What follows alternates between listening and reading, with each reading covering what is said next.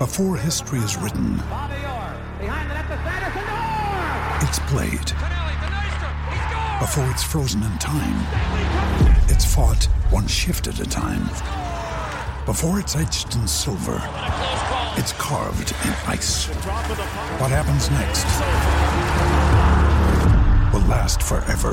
The Stanley Cup Final on ABC and ESPN Plus begins Saturday.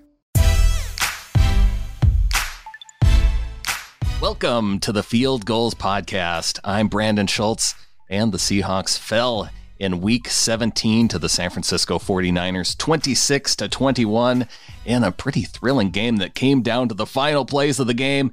And here to join me to talk about it, Nathan Santo of the Seahawks Nest Podcast. Nathan, how are you recovering from those final tense moments of the game? It's stressful.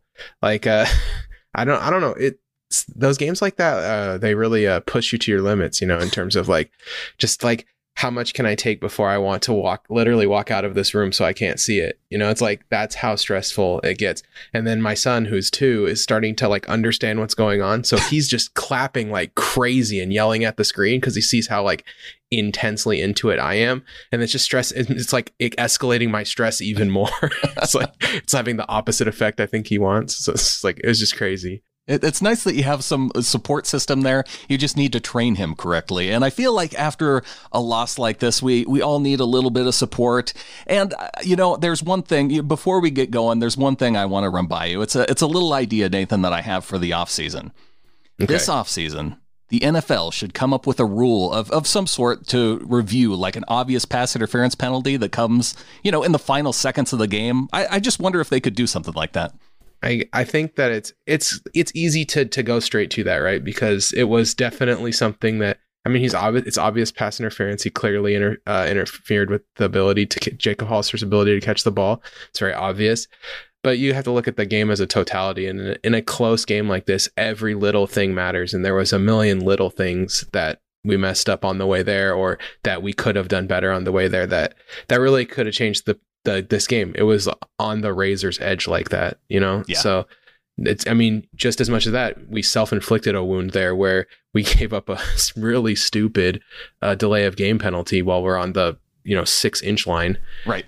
I really thought we were heading towards like the full redemption arc where Marshawn punches another one in from the one. I was like losing my mind. And that would have been a great time for it. Yeah. That, you know, that's probably the one that I go to that I have the biggest problem with. There's so many that you could get into in those final seconds.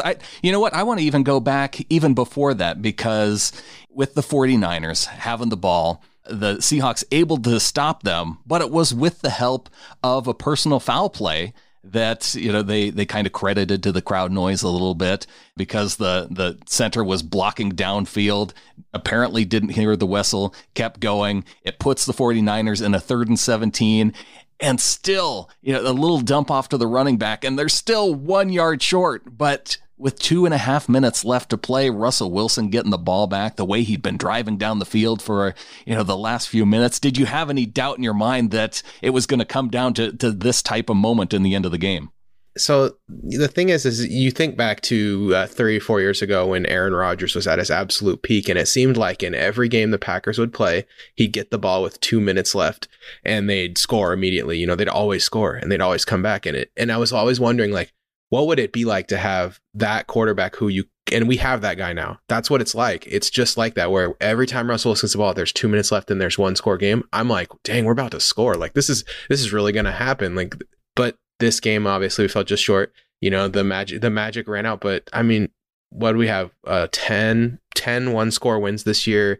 I think he had 7 game-winning drives. I mean, it was just an incredible season from Russell Wilson, an MVP caliber season. And I don't think you can let just this one game really sour any of that. I mean, he's been everything you could have wanted him to be and more this year. It's just an incredible run by Russell Wilson. And it sucks he couldn't get one more, because I would have loved to have the home game and go down there and watch us play Minnesota next week. But instead, we get to go to a stadium we've already won in. So that's not too bad of a consolation prize. It's not too bad, and we do have the opportunity. If the Seahawks get a win in Philly, then you know it leads to some potential revenge scenarios down the road. But we'll get to those.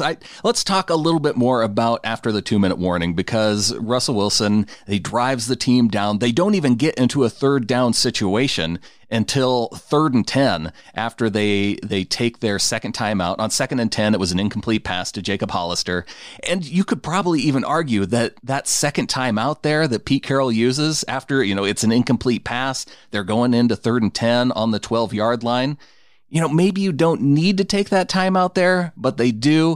The next play, incomplete pass to DK Metcalf. So they're on their 4th and 10 from the 12-yard line, and John Ursua gets the ball, and he just comes up 1 yard short. He's down at the 1 yard line, and that's after both teams each take a timeout.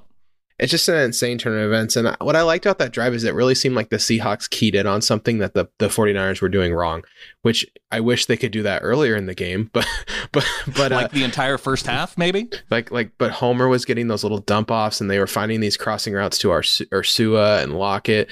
And it just seemed like they really had figured out how to move this ball in the San Francisco defense. And it felt good. Like I was like, you know, we're moving the ball fast. And yeah, that Ursua catch. I mean, he's so close to the goal line. We're on the 1-inch line. And then I don't know what happened with Fant. I don't know if he's hurt or if he started celebrating because he thought it was a touchdown and then was just really out of position.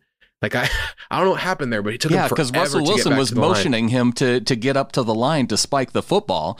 And you heard Al Michaels and Chris Collinsworth, one of them, mention, you know, on that 1st and goal from the 1 yard line, if Russell Wilson could maybe even sneak it in from there. But I suppose with not having a timeout in that situation, but it was possible that they could have, you know, gone for a sneak there and tried to catch the 49ers off guard. This is one of my biggest Seahawks pet peeves, I guess, is that I don't think there's a quarterback sneak in the Seahawks playbook. No. I've watched so many games where I've thought, hey, you know, it'd be really great here. So if we did, you know, Russell Wilson just dove down in between the center and the guard, but they don't do that. That's just not a play that we run for whatever reason. I don't get it. It's bizarre to me because if you watch across the NFL, it's one of the most sure things in football, right? Is that you can get that one yard from a QB sneak, but not if you're Seattle, I guess. I don't know. Yeah, we don't know because we never get to see it. But you know, then they bring in Marshawn, yes, and you have that delay of game penalty. Then he goes off the field when it's 2nd and 5 after the delay of game. And holy smokes, Russell, you think that he has Tyler Lockett there, and the play's broken up, nearly intercepted by the 49ers on the left side of the field there.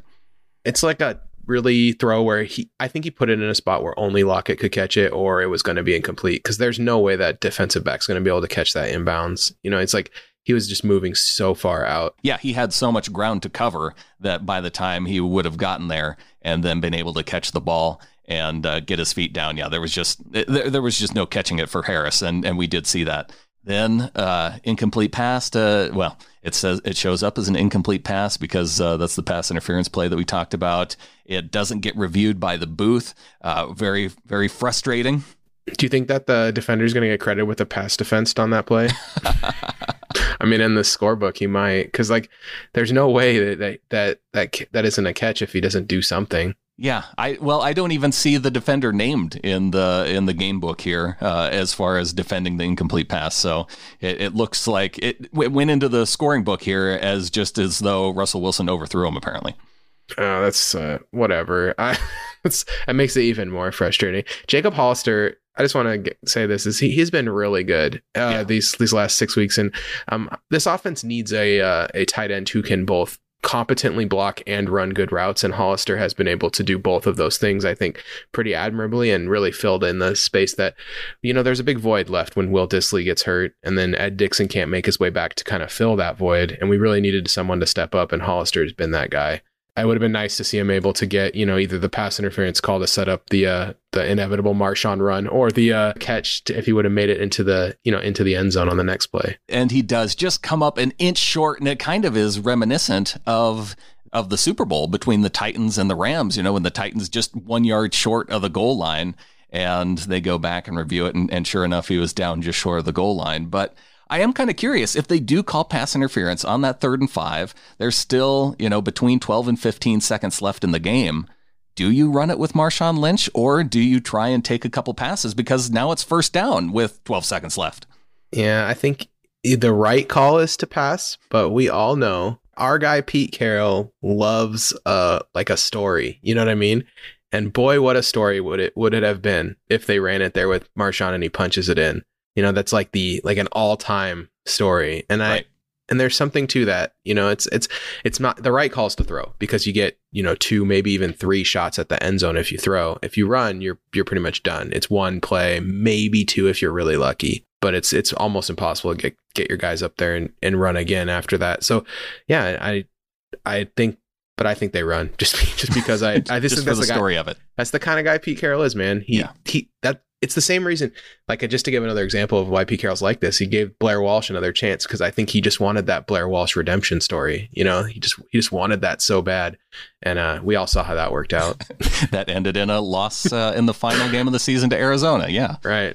It cost us a playoff spot. So, I mean, yeah, I wouldn't be surprised if he went for the story on this one and cost us a game again. But the thing about Marshawn is it seemed as he got into the game, he started to get a little better and a little better. At the beginning of the game was rough. It did not look like he had to shake off the rust. It's been a long time since he's played an NFL football game. Well, and that's not super surprising. And you talk about the redemption story, and my first thought, it went back to the end of the second quarter when the Seahawks were in that 4th-and-1 situation. It was just after a 10-yard pass to Tyler Lockett where they come up 1 yard short, and they're in field goal position. This is that 4th-and-1 on the 31-yard line. The play everybody's been, you know, talking about, telling Pete that, you know, when you're in this type of situation where it's 4th-and-1 and you're on the 30, you know, don't kick the field goal that would have been 48 yards at that point. You got to go for it on 4th-and-1. And he did. And it was a handoff to Marshawn Lynch, and it came up short. And the thing that sucks about that play is I think going for it right there is the correct call. And the lesson that Pete should take from that is, like, Tyrone Swoop should not be solo blocking to Joey Bosa, because Joey Bosa, he sunned him on that play, man. He picked up Swoops and set him to the side and then ran right to get Marshawn. Yeah. The lesson there should be like, hey, let's scheme a little bit so that we can maybe block, you know, Nick Bosa, the premier rookie defensive end in the NFL, the likely defensive rookie of the year. Maybe let's go ahead and make that happen. I hate stuff like that because I always feel like the wrong lesson is there to be learned if you choose. You know, you can choose your path, and you know, we just need a better play call there, or at least a better blocking scheme. Or better execution by the dudes that are blocking up front. Because with Marshawn Lynch, you would expect your team to be able to get 1 yard. And I even saw guys laying on the ground, offensive linemen, who were blocking, you know, linebackers in the second level already. And I feel like for 1 yard, you just want to worry about the dudes on the defensive line.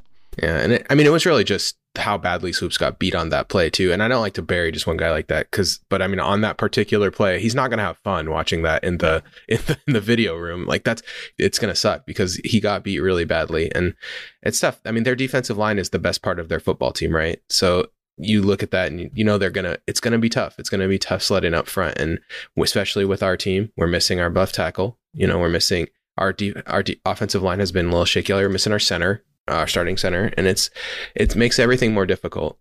But I thought they handled themselves well overall. Like, if you look at the overall stats, I mean, we averaged over 4 yards a rush.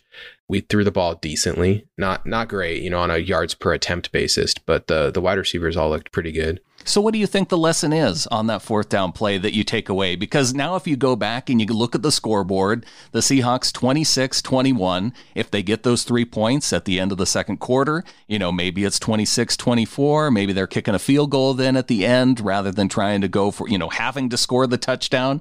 Maybe it works out that way, but then maybe it also, you know, you're kicking a field goal on 4th down and you're leaving enough time left on the clock for the 49ers to drive down the field too. It's kind of hard to play it all out, but it's something to think about. I mean, I think the lesson is that the lesson that you should always take away from situations like that is to not be results oriented in your thinking. You want to be process oriented in terms of, like, you want to pick the processes that will lead to the most wins, right? And if you just think about, like, the results, you know, like every time you throw an interception, you're just going to bury yourself. You need to move on to the next play, right? And in that particular moment, I think going for it on 4th was the right call, and you have to wash it. If it doesn't work out, you just have to wash it out and then go play defense, right? Like, you can't beat yourself up and go, well, what if I would have done? You can't do that.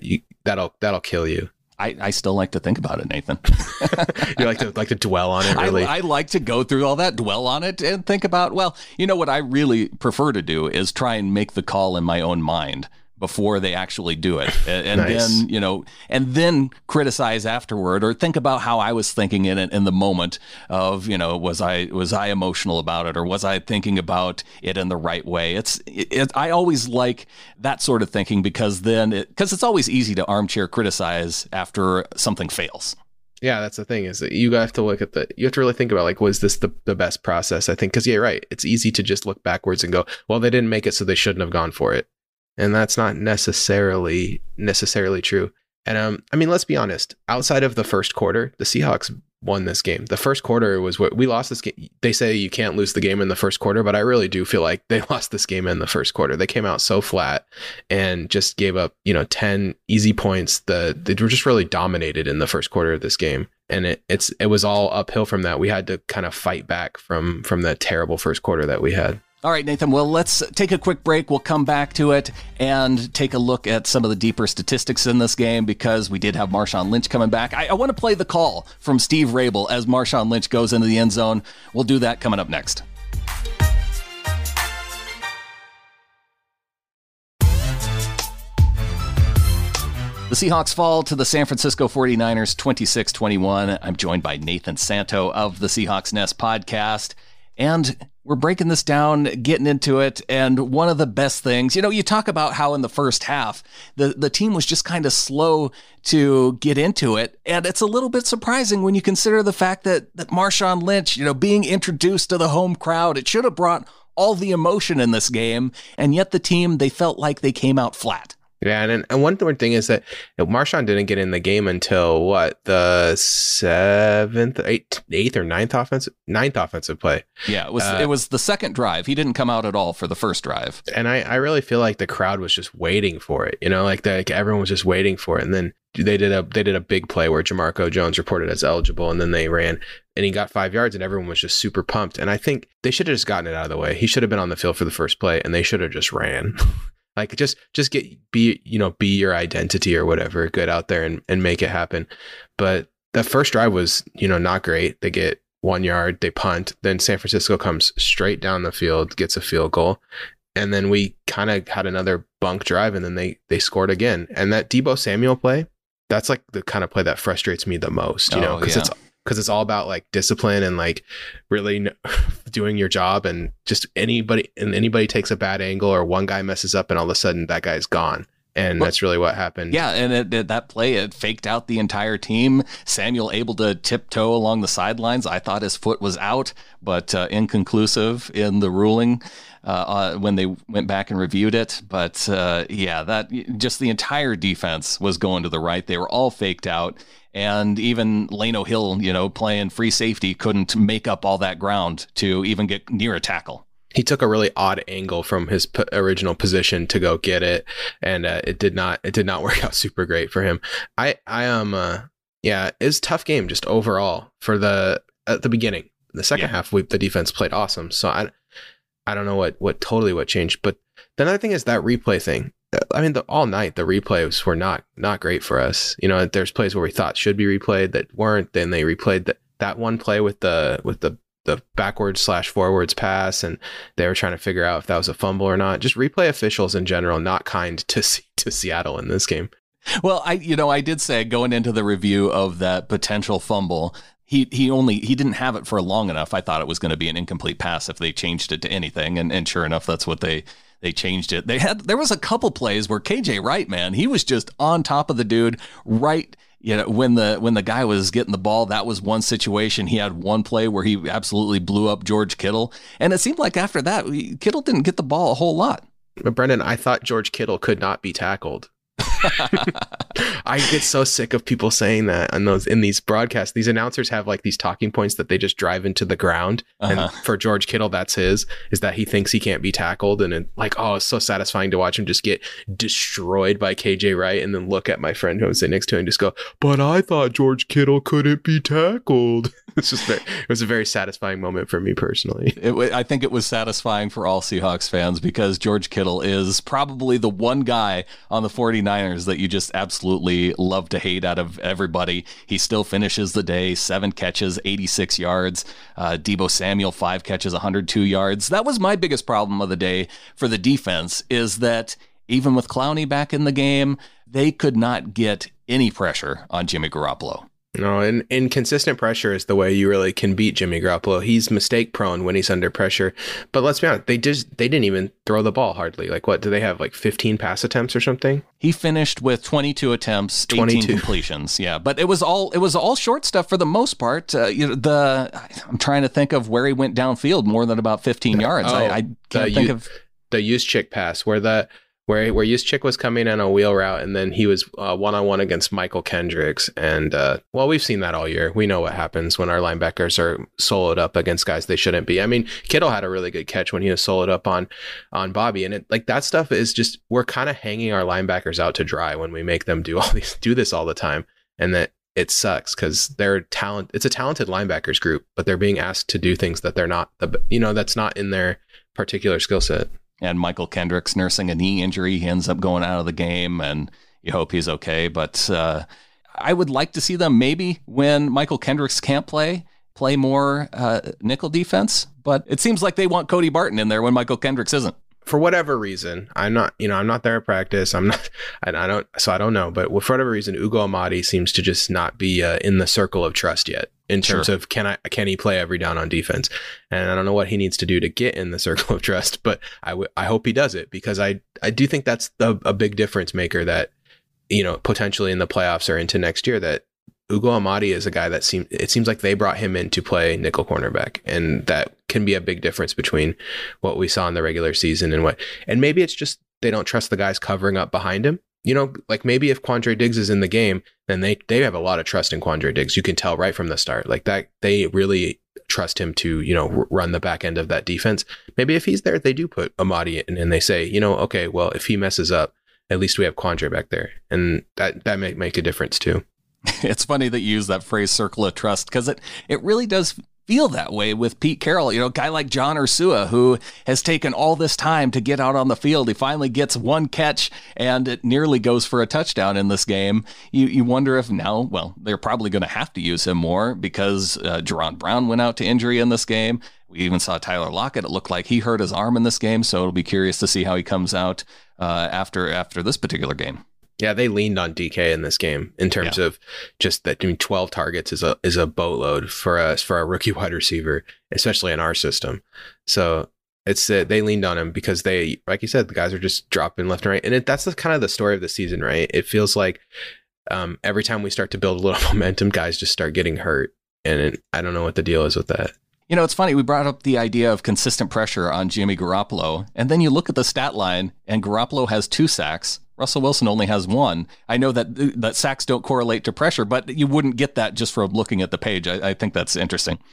Relatively decent night staying clean. And one thing I really liked is that in a lot of plays where he, he stays in the pocket for a long time, but he climbed the pocket really well and was running forward. We had that great pass where he was, at the line of scrimmage with just his foot behind the line through the pass. And I mean, he did a good job of really looking like the MVP that we would expect him to be. Yeah, that one going to the back of the end zone to Tyler Lockett in the third quarter.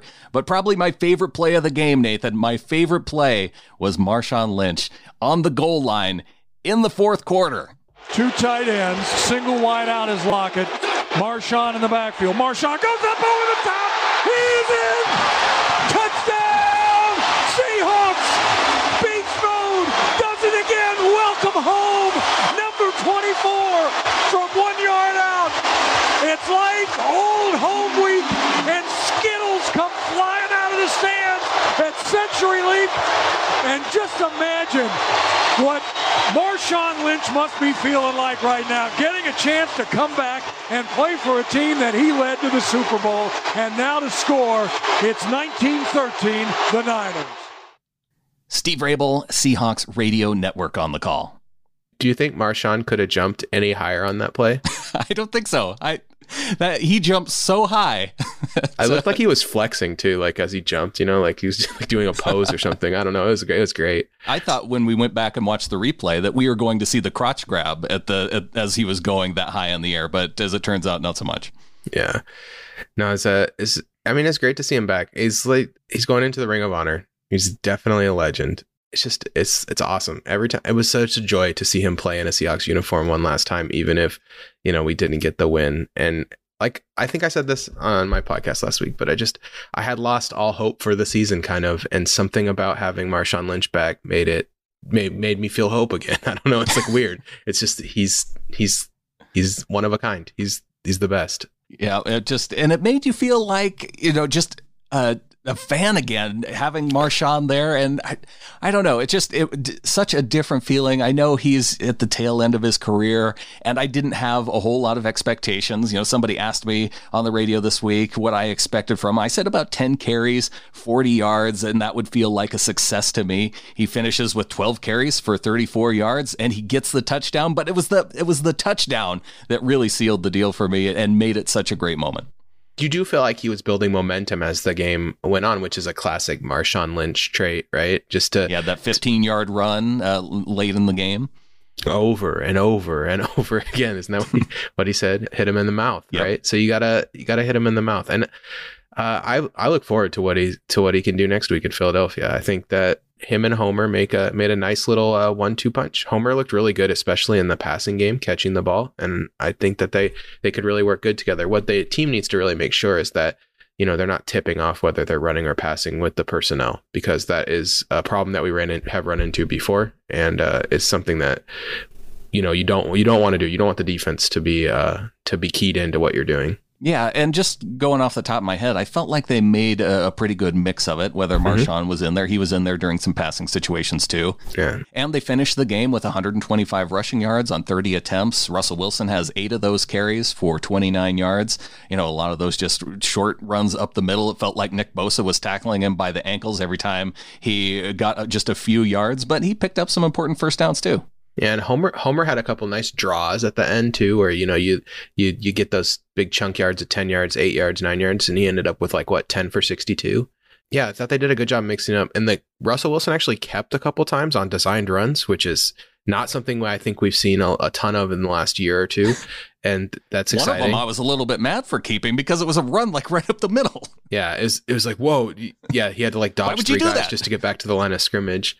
Yeah, but good game all around. Except for the result, obviously, it's a little disappointing. But I thought as the game wore on, the Seahawks started to look really, really good. And if the game was 5 quarters long, we definitely would have won.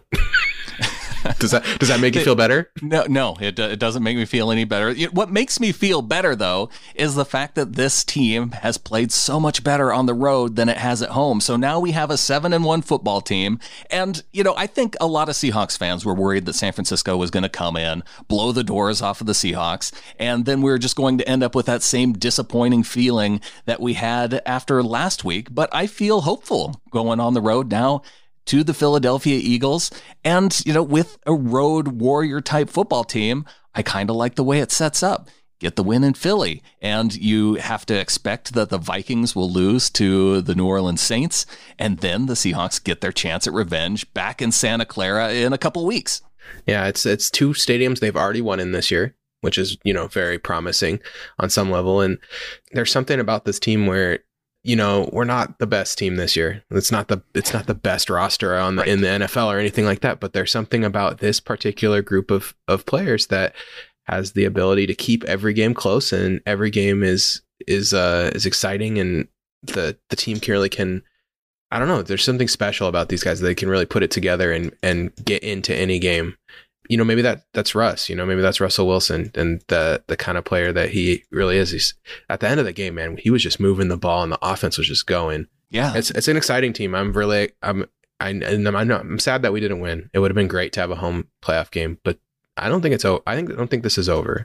You know, you mentioned how it seemed like they were rolling in the second half. They finished the day 8 of 14. They were 2 of 6 on third down and finished the day 8 of 14. So much better on third down in the second half. It just, you wish they could have brought that energy that they had in the second half earlier on in the game. Yeah, you don't want to lose the game in the first quarter, but giving up 10 points right off the bat to the 49ers. Tough to overcome, but now they go into Philadelphia next Sunday, and that's going to be a 1:40 p.m. Pacific start time, so not even the early game for us. The NFL pushes the team back a couple hours, so a little bit nicer for them, I suppose, although I kind of like how we've been winning now in the 10 a.m. starts. Yeah, exactly. It wasn't like it used to be, you know, where that used to be like the kiss of death. The last right. 2 years, really, it's been not as bad as it used to be. And I just want to say, if you have a friend who's a 49ers fan and they try to like rub it in, you know, they try to like needle you a little bit, just remind them that was the first time they've beaten us in our stadium since 2011. And since realignment, we're like 24-13 against them. So, you know, just tell them, go think about your Super Bowls from when you were 4 years old back in the day, you know, because that they haven't won anything in so long. Let them have this. They need this more than do. I had to call out my Fairweather fan friend who texted me for, I don't know, probably the first time in a couple years to brag about the fact that the 49ers won the division. So, it's a little bit annoying. I wish that we would have got the win, but because then I wouldn't have had to hear about it. Yeah, I mean, they think saying bang, bang, Niner gang is cool. Like, that's all you really need to know about 49ers fans. It's like, just roll your eyes and be like, okay, buddy, good job. You know, like, is that a new thing? Because I don't feel like I've ever heard that before. Yeah, don't. How have you avoided that on Twitter, man? I feel like every time I talk about the 49ers on Twitter, somebody's in my mentions like, bang, bang, Niner gang. And I'm like, no, I mean, until this season, though. And I feel like the second half of the season. It's definitely new to this season. This is something that George Kittle came up. It definitely sounds like something that dude would come up with. Yeah, or it's Nick Bosa, maybe. It's one of those idiots. One of those two. It was a collaboration of Nick Bosa and George Kittle. God, those guys. They're like, it's like a professional wrestling tag team. It's not like they're barely like real people. It's like they're like characters. I don't even understand it. It's so bizarre. But you know what? I'm excited because, like you said, we get to go into their stadium. Maybe it'll be just, you know, like, remember when Richard Sherman ate the turkey leg on their logo? I really feel like it could be another one of those situations where we just demoralize them and like ruin their franchise. And then in the offseason, we beat them in that game. And then in the offseason, they lose their defensive coordinator and all is right in the world. So just let them have this moment. This is the end of it for them, I think. Yeah, it could be. It could be. You know, it wouldn't make me sad to see the Seahawks continue to go on to have success and yet another team that, you know, wins the division randomly one year, fall back into obscurity once again. So I don't want to get too far ahead and look forward to that 49ers Seahawks game before it even happens, because they do have work to do to go on and take the Eagles. But, you know, as fans, you know, why can't we look ahead at least a couple weeks? Allow me to dream, please. Please. Yeah, the Philadelphia game's going to be awesome. They're dealing with a significant number of injuries, just like we are. And in the post-game press conference, Pete Carroll said Quandre Diggs is expected to be back. So nice. That's the biggest. Him and, you know, Dwayne Brown are, I think, the two big guys we missed the most in this game. Yeah. If Dwayne Brown's in this game, I think that they get 0 sacks instead of even one. And that makes a big difference in their power run game that we tried to establish with Marshawn Lynch, you know, that we just really couldn't get going until the second half. That game, that might have been an easier get if we have Dwayne. And Quandre makes a big difference to this defense. I think they really look different on defense with the safety net back there that is Quandre Diggs, and the way he just diagnoses the play and just destroys people. So if he's back next week, I look for the Seahawks defense to look significantly better than they looked this week.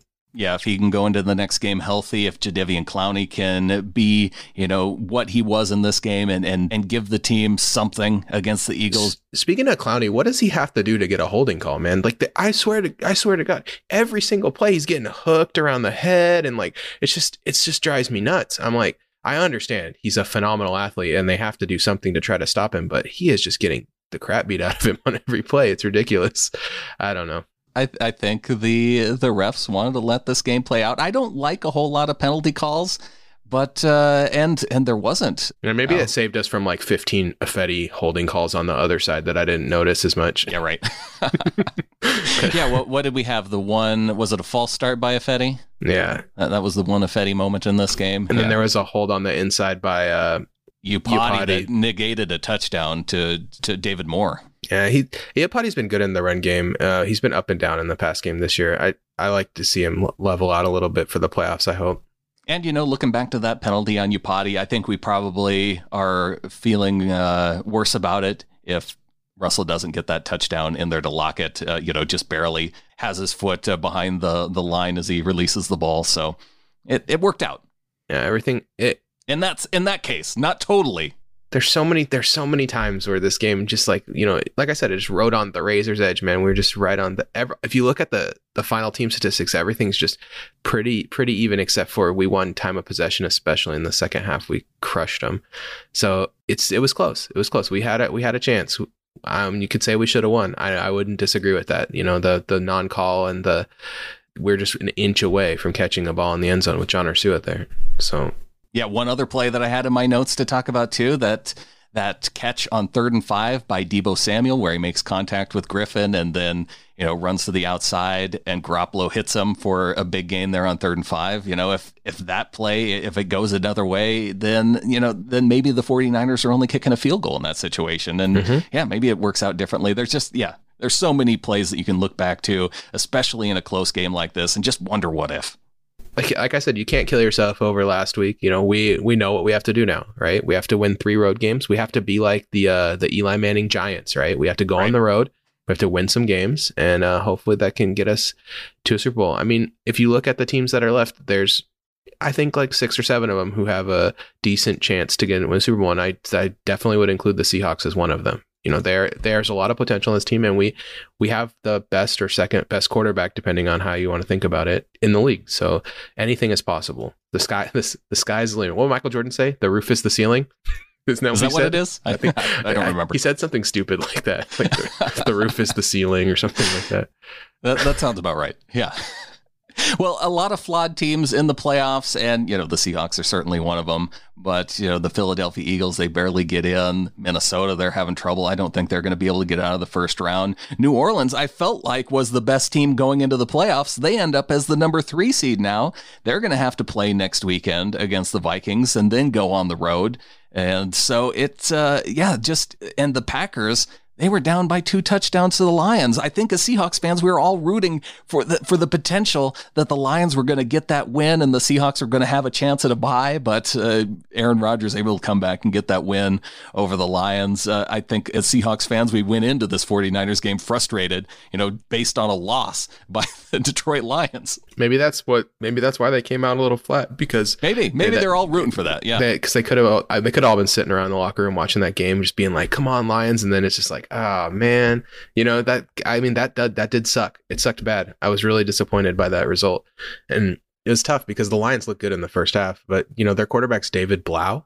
And I don't know, really, I really probably should have tempered my expectations based on that from the start. All right, Nathan. Well, really want to thank you for coming on the show. I know after a loss, but definitely a lot to talk about in this game against the 49ers.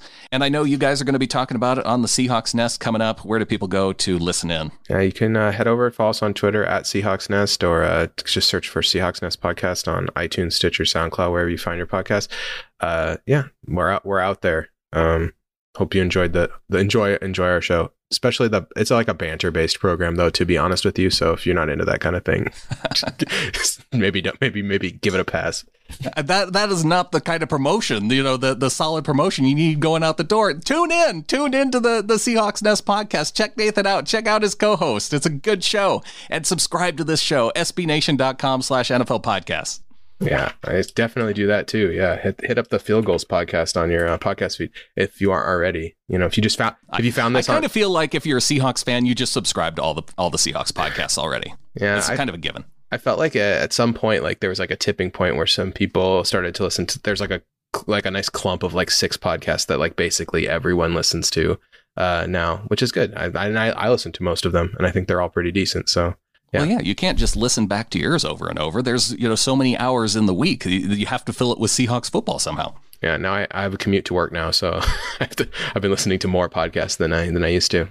There you go. Well, later this week, be sure to check out 3 In, 3 Out with me and Clinton Bonner. Go on Twitter, follow at Clinton Bond, follow at Seahawkers Podcast. Use the hashtag 3i30. Tell us your favorite moments from this game. Tell us your worst moments from the game, and we'll get to them in the show, Nathan. And with that, Let's get on out of here. We're looking forward to the game next week against the Philadelphia Eagles. Go Hawks. Go Hawks. My favorite play was Marshawn Lynch on the goal line in the fourth quarter. Second down and 8. Homer now swings out of the backfield right side. Russell's going to throw a dart. He does! Touchdown! Seahawks!